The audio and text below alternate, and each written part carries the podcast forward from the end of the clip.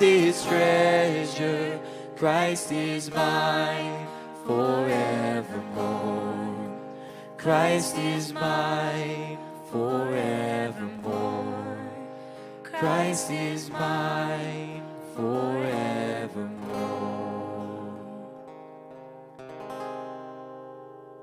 Right. Pastor Chris is going to pile it all in on one verse tonight again, as he's been doing, has been the custom for the past couple weeks, which has been really rewarding for me. Um, if you all turn or look at the screen above, we're in 1 Timothy 3, verse 7. And it goes thus Moreover, he must be well thought of by outsiders, so that he may not fall into disgrace, into a snare of the devil. Amen. Let's pray together.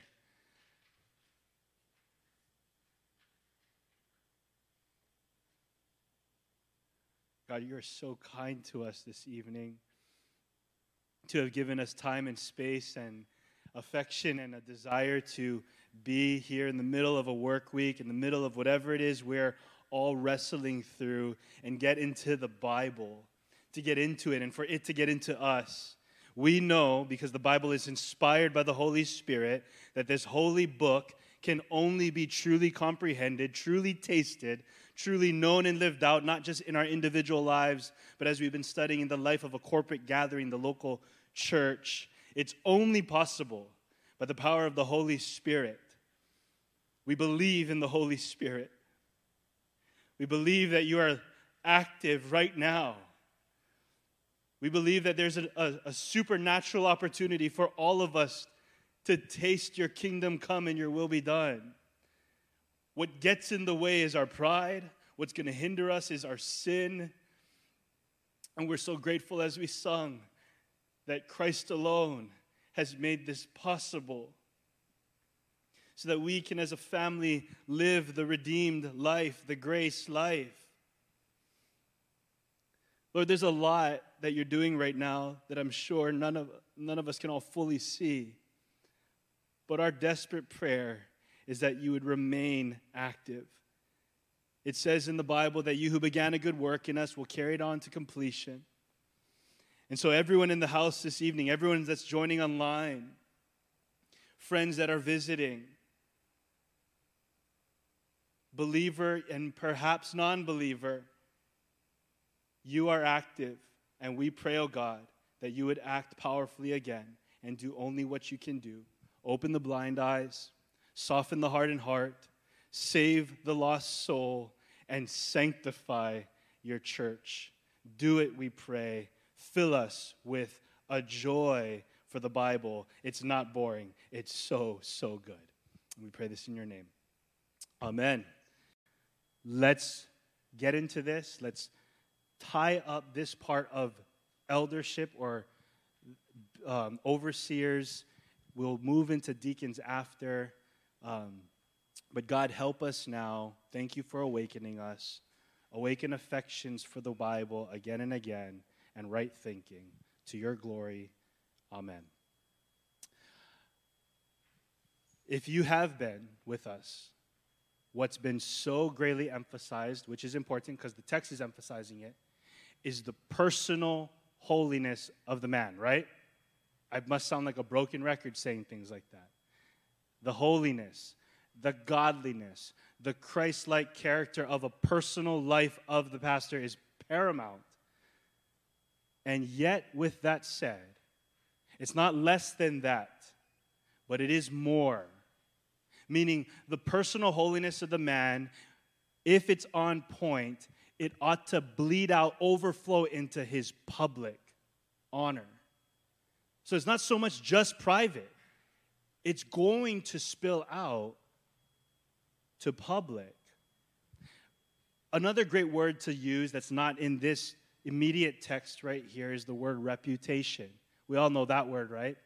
That's it's the same phrase for thought well of by outsiders. That's the word in the Greek. It's one big word, but in the English, it's reputation. Here's the Webster's dictionary says this: it's the overall quality of character.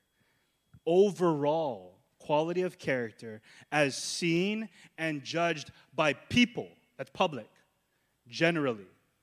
That's the word reputation. It's the public esteem or honor of someone or something. Reputation. Right? Scott slippers have the reputation to be what? Good. Shaka. What? Someone's going like this. Starts with a D. There you go. I think Scott slippers are durable. I mean, I don't have my Scotts on right now. But, you know, like Scott slippers, they have that reputation. Um, Toyota vehicles. See, have the reputation of what? Mm-hmm, right? Well, we just, they're, they're, they're what? Reliable. You know, to, to, to the general. I mean, some may say otherwise. But um, living in Hawaii has the reputation of being very, oh, yeah, see, I didn't even, you guys could finish the sentence, right? The, see, that's how you know it's a reputation, though. It's, it's like calm, it, it the overflow of that character holding is so consistent that it becomes common knowledge. You see that? That's really important to know. I'm really excited to get into the word study of thought well of because in the Greek it's marturio, where we get our English word martyr. That's reputation. To live the life of the faith in such a way with such conviction that the common knowledge of that character is known to all. You see, the reputation of the pastor is going to be the consistent Christ like character that is confirmed by the community around him. There's a lot of things I would like, like to us to kind of see big picture in this whole text as we've been studying to the pastor until a close. You, ever, you notice in the text from verse 1 to down to 7 how it begins inwardly? aspirations, desires. It's all character attributes, heavy handed, right? The personal holiness of the man, and the handling of the word, and then his home life. You know, how, how, much do we assess a pastor when we think of those things? We just think about how he talks, how funny he is, how, how his personality. How, we, we just think public stuff. And that's why I wanted to go so slow to kind of bring out no, it's mainly private stuff. But with that said, at the very end of our study, you see how it goes inward to out. Moreover, he must be well thought of by outsiders. The pastor's got to have an honorable reputation. I mean, think about it. If the community that that local church pastor is living in thinks he's a mess, why would they listen to his message? Right? If the community in Nu'uanu thought ill of your pastors for whatever reasons, because the normative general character of our lives, if you know the, the people who walk their dogs around the building, the, the, the lady at the gas station, all the restaurants that we might eat in, they're in our community, they're outside this place, but they interact with us enough to see enough of who we are and if they think ill, and then they were to visit on a Sunday and sit in the pew and see, that's him? He's the pastor? You see the concern Paul has, the, the reason why. Now, again, like I said, as we study through this, this is geared towards the pastor, but it's really also geared towards every believer. There's two ways to listen to these messages. First, for yourself, because all these character attributes were desire and then think also you as a part of a local church, how you can pray for and support and hold accountable your leaders. That's the two ways. This is for all of us, though, guys. Philippians 2 12 to 15 says this Therefore, my beloved, as you've always obeyed, so now, not only in my presence, but much more in my absence, work out, not work for, work out. It's your responsibility to work out your salvation with fear and trembling. Verse 13, it's God who's working in you to willing to work. So that's our responsibility, His sovereignty. And then verse 14, do all things without grumbling or disputing, that you may be blameless and innocent children of God without blemish. Now, here's a big thing in the midst of a crooked and twisted generation. That's reputation. In the midst of crooked, twisted, you live a life that's straight. In the midst, and then he says, in you'll, among whom you'll shine as lights in the world. In darkness we shine. That's the reputation.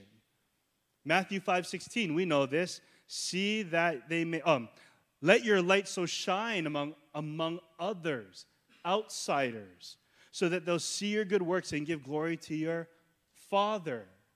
This, this whole thing about our reputation is a call to all believers, not just the pastorate, but especially the pastorate. I'll give you one more. 1 Peter 2:12 keep your conduct among the Gentiles. I was talking to some sisters earlier about that word. Like, what does Gentiles mean? What is that? Gentiles is the non-Jew or the non-God's people, the non-believer. But keep your conduct among them honorable. Why? So that when they speak against you as evildoers, they may see your good, good deeds and glorify God on the day of visitation. The reputation, our reputation. Guys, we're called to shine. To have a reputation that gives God glory. A reputation of a redeemed people. We were once like this, but because of Christ, now we're like this. And in the midst of a crooked and twisted world, before, before I kind of rip into the verse, I, I want us to really feel and taste like the power of a well lived life. The power of a well lived life. If we care, if we care about our communities that we live in, we'll take great care of our reputation.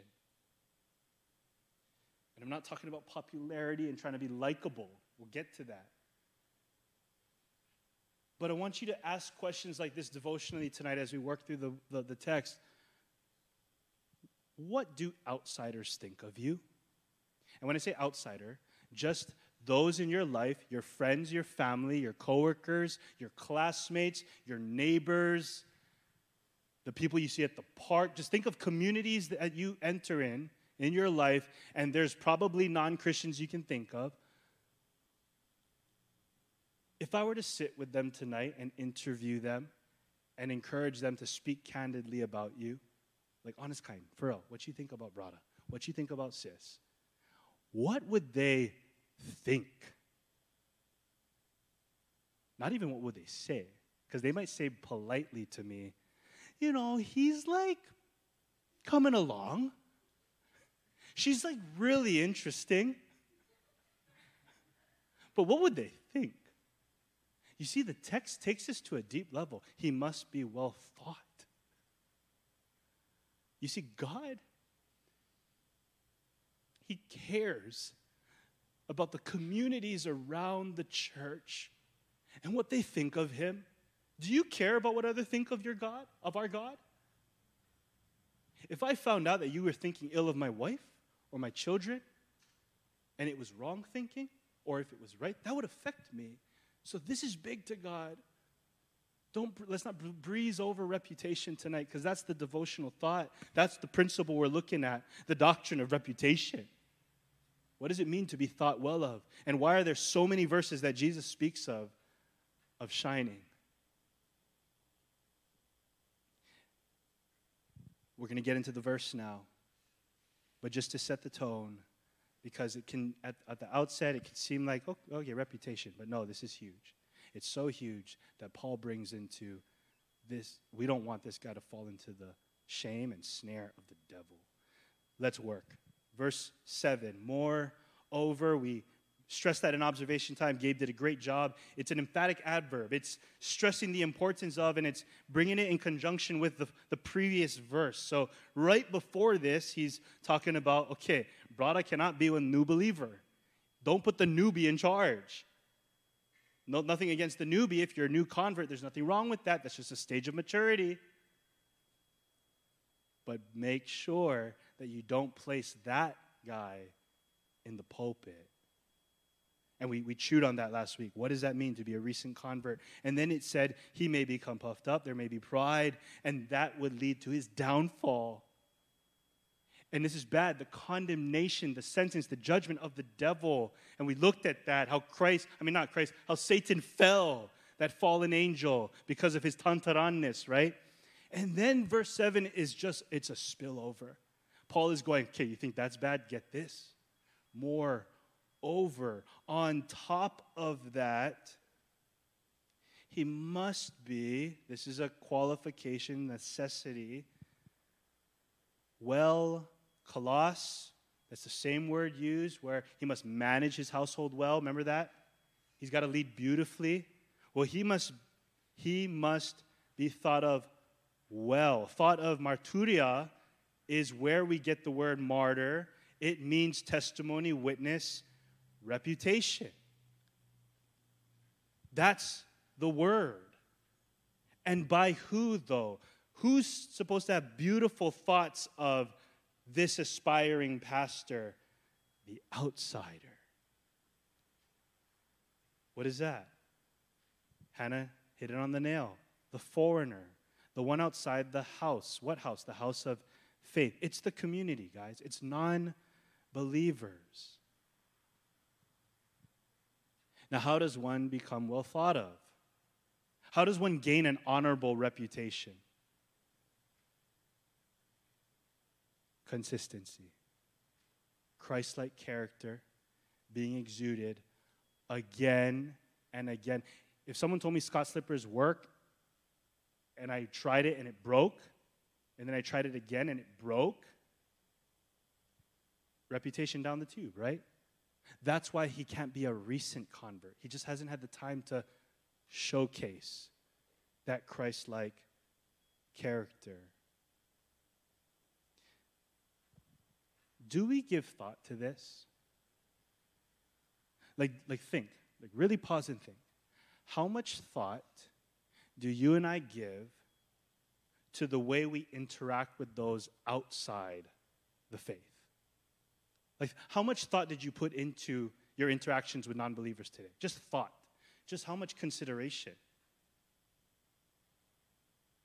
Colossians chapter 4, verse 5 to 6 says this walk in wisdom toward outsiders. Wisdom comes from a thought process, it's an application of a thought. That's wisdom. So, how much thought do you put, do I put into how we interact with non believers? Walk in wisdom toward outsiders, making the best use of the time. Let your speech, your words, how did that come off to people today? Let your speech always be gracious, seasoned with salt, so that you may know how to answer each person. So, our walk and our words, these are all impressions. This is, this is what's going to build reputation. It's not good enough to just have good intentions. You see, for the Christian, it's, it's about the heart, but it flows out through art. I could intend very well for you and do it and come off very bad. We've all done that, right? Because you say to, to your, your spouse or your friend, oh, I never mean that. Right? You meant well, but you just did it bad. You see, the doctrine of reputation has much to do with the impression. Listen to this Romans chapter 12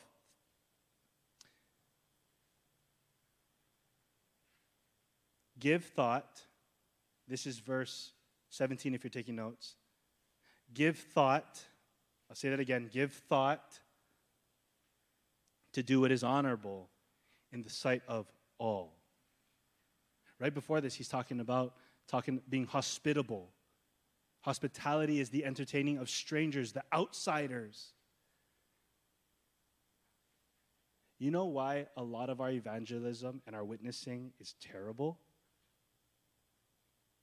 oftentimes. It's not because maybe we, we might know the right things to say, we might have all our doctrines tidied up, but it's the impressions, it's the reputation we give off as we interact with outsiders that I, honestly I think dishonors the God that we say we serve.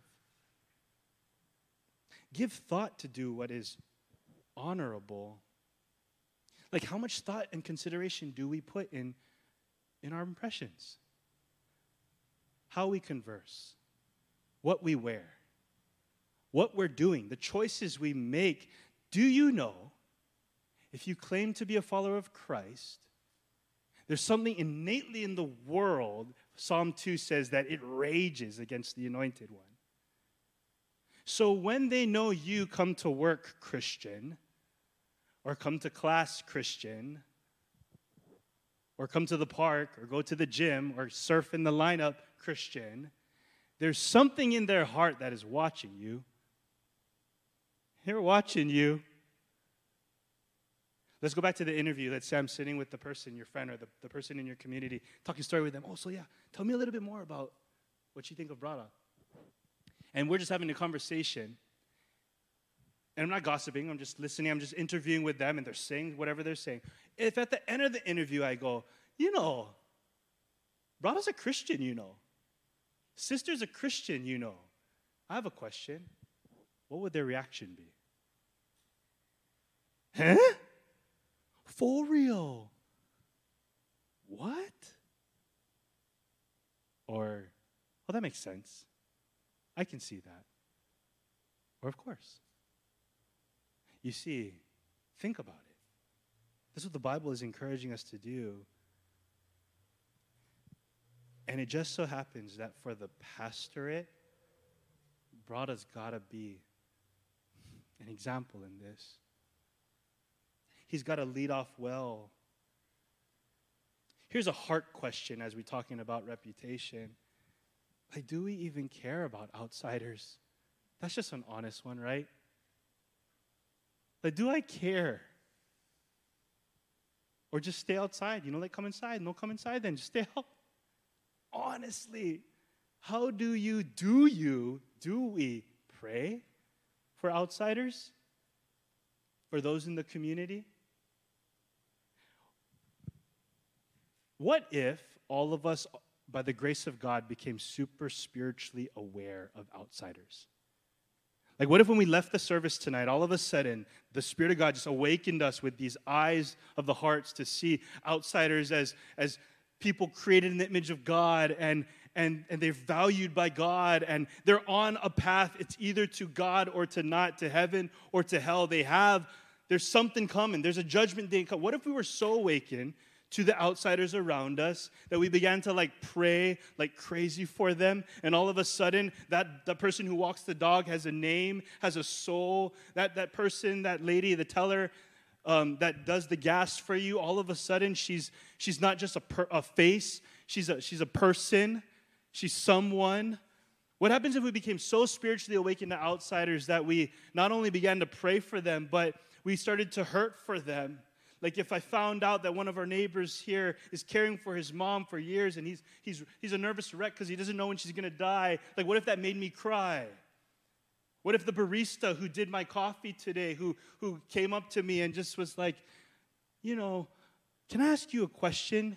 Because you're always here with this Bible and she starts to pour out her issues and stuff like that. What if like we actually became so aware of this outsider that we felt compassion and we wanted to pause life to engage that? Like like what happened if what would happen if we just like loved our neighbors as ourselves? You know what would happen? The church would shine. We would shine. Reputation is such a big doctrine because it's the overflow of what we believe. You want to hear what, what else Paul says when he speaks of reputation, what it's to be like, how he describes Christian reputation? Second Corinthians 4, it says this that thanks be to God who in Christ always leads us and through us spreads the fragrance of the knowledge of him. He says, You are the aroma of Christ to God. In other words, reputation is like an aroma it's a fragrance. If someone were to take a whiff of your life, you ever take a whiff of something that's just rancid? My wife had me do the smell check. You know, like when you go into the fridge to see what's expired? Babe, smell check. And husbands, if wife ever says smell check, you lay it down, pick up your cross, you grab that thing, whatever it is, and you, you know, so I did the smell check, and it was obviously rotten, and everything in my body recoiled. right? But think when someone takes a whiff of your life, what's their reaction? Does it compel them to Christ or repel them? Now, again, I want to get to the observation that was brought up by Hannah, and I'm going to, re- and I'm going to answer it with this as I read on because does this mean that pastors are just supposed to be super popular and everyone likes them? I think not, because it says here in verse 15, we're the aroma of Christ to God. So when God breathes us in, He's like, hmm, that's great. Among those who are being saved and among those who are perishing. And then He describes the fragrance to one a fragrance of death, to death. So, in some ways, to outsiders, we're going to smell bad. Well, what do you mean? And then to others, a fragrance of life to life. So, those who are being saved, those who get a whiff of Christ and the grace of God, and they hear the gospel that you are proclaiming, not just with your words, but your life, to them, you're going to smell great. But to others who want to remain and live in their sin, guys, we carry a message that is hated by sinners. It's a message that calls all of us to repent of our sins and acknowledge we're all wrong. We're all messed up. And to those who catch a whiff of that life, and then what was Tanya and Hannah's observation of like, well, what if they're what if there's pastors who are standing on the truth and they're not thought of well? Well, if it's on that truth and for those reasons, and Jesus said, Blessed are you and you're persecuted for my name's sake, well, that's different and that's commendable. But right here, what we're looking at is the character, the normative attributes of this man in his community. He is respected. He is a man who lives what he preaches. And whether the believer is a believer or not, they'll look at that man and say, I respect it. He lives by his convictions. But it's just crazy. Paul says our reputation is likened to an aroma. Jesus, I quoted this already, Matthew 5 16, he likens reputation to salt and light. Local people, not that kind salty. You know, and you're the salt of the world of the earth. He's not saying be salty, you know. The other kind salty, the preservative kind salty, the flavor kind salty, the life-giving kind of salt. You're the light of the world. What does light do? It gives illumination and clarity and warmth.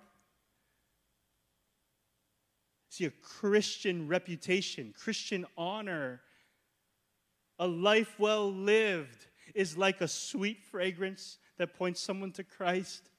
It's a salt life preservative that heals and mends and wounds, men's wounds. And it's a light that gives clarity. Some of you are confused tonight and you're in darkness and you're not quite sure what to do, well, you know, if you were to interact and walk in a community of true Christians, they ought to give clarity to that. These are all descriptions of Christian reputation. And so, my devotional question to us is just like, honestly, how are we doing? Are we salt? Are we light? Is there an aroma of grace about us? And let me encourage you, because if not, if not, if you're squirming tonight because you know you, you call yourself a Christian, but you live in such a way, if I did have an interview with someone that is a non believer, you would fearfully be afraid of what they would say. Hold on, there's great hope because Paul was once Saul, remember that? Rada never had good reputation among the apostles and disciples. They was scared, and they rightly should have been. But God worked on that man. It Took him three years into Arabia, and he went through his own process. And finally, in his ministry, and through many years of just exuding Christ like character, God redeemed that reputation. He's no longer Saul, he's Paul. If you have a bad rep, a good question to ask is how you rep in Christ tonight? Honest time. What would the outsider, what would the community say of you, of us? And if we fall short, thanks be to God for Jesus Christ, who came and bled and lived righteously in our stead. And he did die, and he was buried, and he was risen, and he offers you and I his righteousness amidst your jacked up reputation. And he says, Come to me. I will redeem you. I will restore you. I will make you whole. So hold on, brother, sister, if you feel tonight my reputation, my representation, I've been a terrible ambassador of Christ. There is grace for you. There is hope for you. Doesn't matter if you're young or old. I've tasted the grace of God in this way, in so many ways. In my short 36 years of life, I've going from four different schools into a myriad of different churches. I've gone through reputations up and down. And oh, by the grace of God, He redeemed this poor man. And He can do it for all of us. And it just so happens in our context, for our text, for the pastor, this is why it's so important. He must not be a recent convert. He doesn't have that rep yet. He hasn't carried himself in the community just yet enough. So, the first point is this the overflow of his humble character.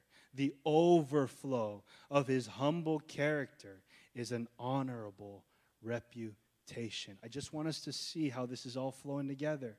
It's the overflow of the humble character that's working itself way out now. Christianity is all inside out, from the heart to the art. That's how this works. And for the pastor, he's got to be exemplary. And to finish the second half of the verse, and we'll be pal tonight,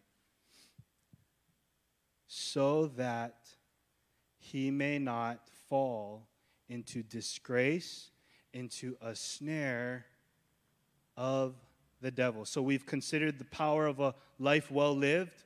So now let's consider the pain of a life that is not. Right? He, speaking of who, the aspiring guy who wants to be a pastor, right? Verse 1. I like that he gets singular here. So that he may not fall into disgrace. Onedismos. It's a word of insult, shame, public reproach. Remember the elder in verse 2 is to be above what? Reproach. So, in many ways, the recent convert, if he's put into such a position of leadership prematurely, he doesn't have a chance to show himself above reproach. So, if you put him there, you're setting the dude up the brother up. We are setting the brother up for failure. Do we see this? You see how it's the concern now Paul has is for him, the man. He's going to fall into shame, into disgrace. And then when it says into a snare of the devil, it's better understood. He's going to be put in a place to be ensnared by the devil. Satan is all out to steal, kill, and destroy. That's John 10 10.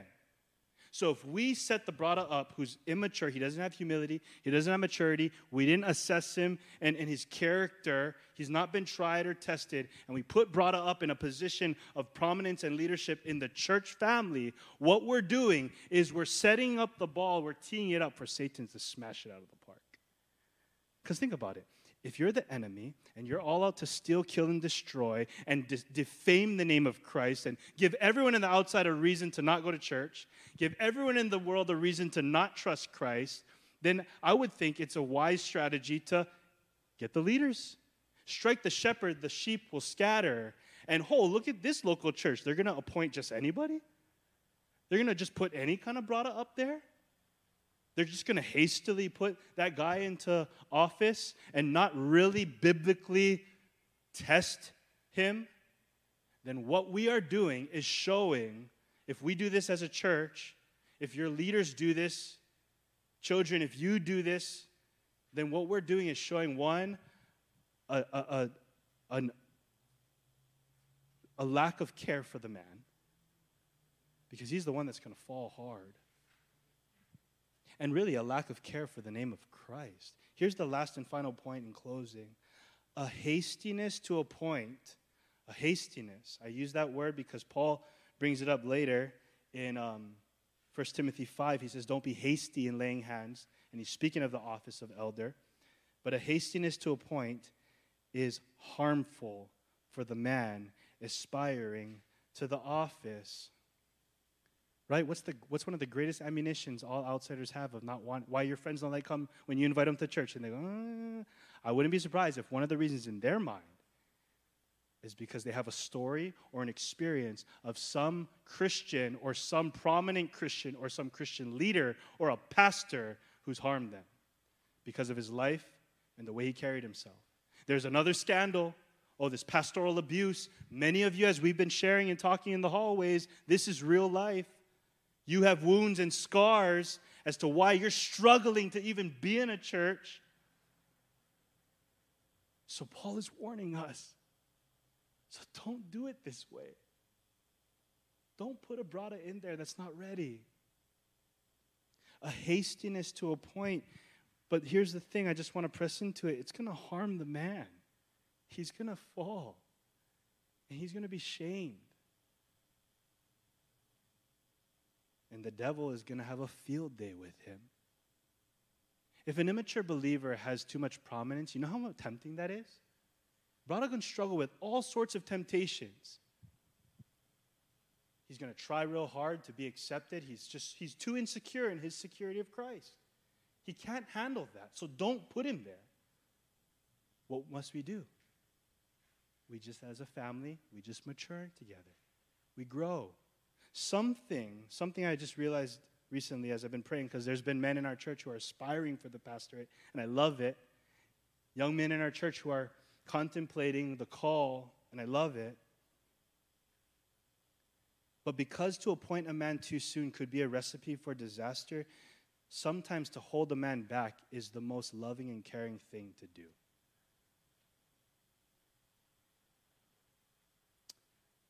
And remember, church, we're bringing it to a close. Reputation is not just about reputation, it's bigger than that. It's about the name we bear, it's about the glory of Christ.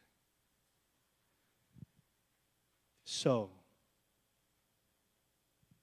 as we bring all these things together, as we've studied from verse 1 to 7 now, I hope and pray that all of us have a healthier understanding of what you think of when you think of the pastor, when you think of the pastorate.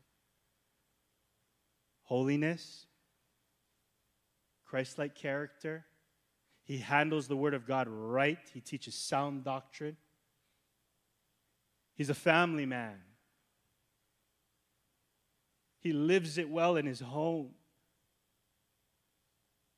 He loves his wife. He's faithful to her. He loves his children. He nurtures them well to the best of his ability. He's humble. He has humility. And this last one, in the community. He has honor. Now again, we look at this and this is a breath this is a this is breathtaking, right? It's a fearful thing. So again, aspire all these things. As we've studied through the pastorate, check our own hearts.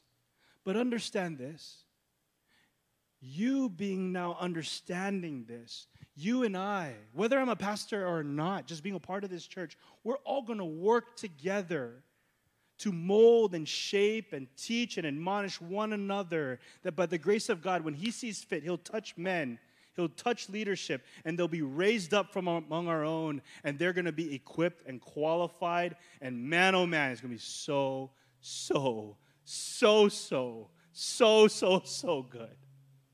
So good. I want that. Don't you want that? Let's be a church Ohana that loves character. Let's be a church Ohana that holds one another accountable. I hope there's amens in your soul. I don't want to fake this.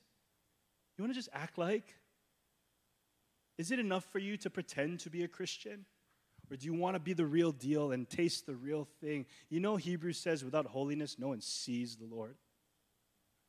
Oh, taste and see. Seeing Him is everything. And it begins with holiness that we are called to and we can achieve. Why? Because it's no longer I who live, but Christ that lives through me. This is attainable in Christ. Oh, I see it. I believe it.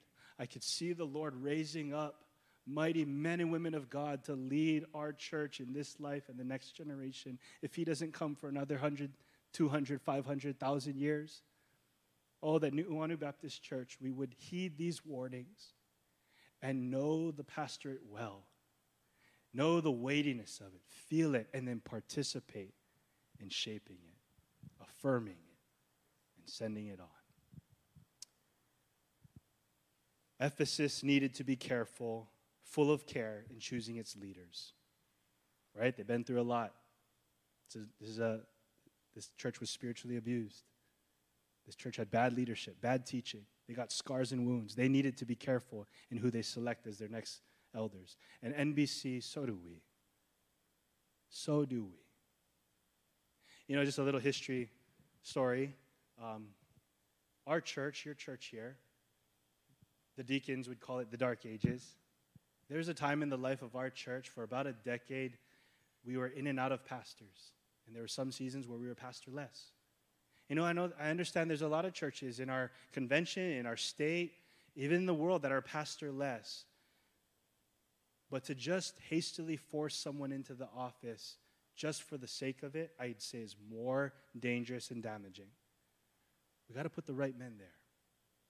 And by the grace of God, we're going to do it together. And by the grace of God, we celebrated our 80th. And now we're no longer pastorless. We have three. And I pray it doesn't stop there. That that would be the minimum for Nu'uanu. Because pastors, deacons that will see, all church leadership, all members, all gifts of grace to the church. But let's know how to do this and grow in godliness together. Amen. Let's pray. We'll sing. And I do want to ask you to as you muse over your reflections and your notes, think of the outsiders. Think of the things that the Holy Spirit brought to mind. Don't let it run away. Hold on to it. Hold on to it. And see to it that we follow through when we leave this place. Let's go to the Lord. Father, we pray for our pastors. We pray for our members in this church. We pray for this whole church, Ohana, and all churches that preach the gospel of Jesus Christ that though the enemy came to steal, kill, and destroy, and though throughout the generations he has always had a bullseye on the pastorate's back, and time and time again, from one age to the next, he has sought out to cut under the feet of the church's leaders every time you have been faithful. You've been faithful. You've always raised up more workers and you're raising them up right now. All of us, I pray that we would be awakened to the reality that we get to participate in redemption right now tonight. We have the chance to be a part of a redeeming grace despite our backgrounds, despite our baggage and the wounds we carry. Oh Lord Jesus, I pray for the soul this evening that has been scarred by a lack of leadership in the church. I pray for the brother or sister who has yet to taste what healthy, good biblical leadership looks like. And we pray, oh God, that you would grace our church here to be an example of what this text says. We know there's a lot to do. We know we have a lot to work on in our character. But God, would you continue to breathe a humility in this church that we would love learning and love learning together.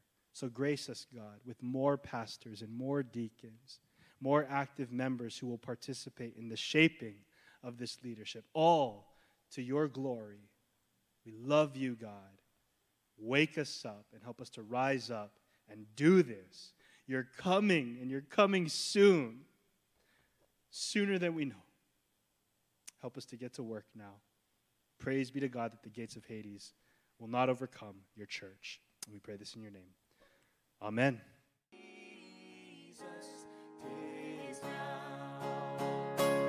My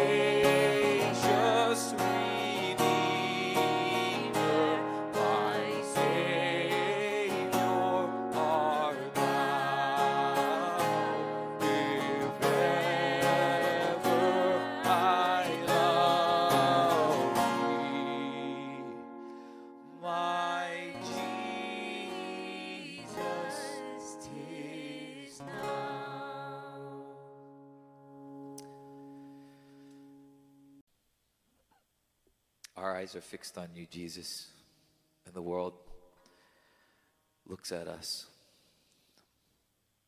Let us be lights in the darkness, just as you were, Lord.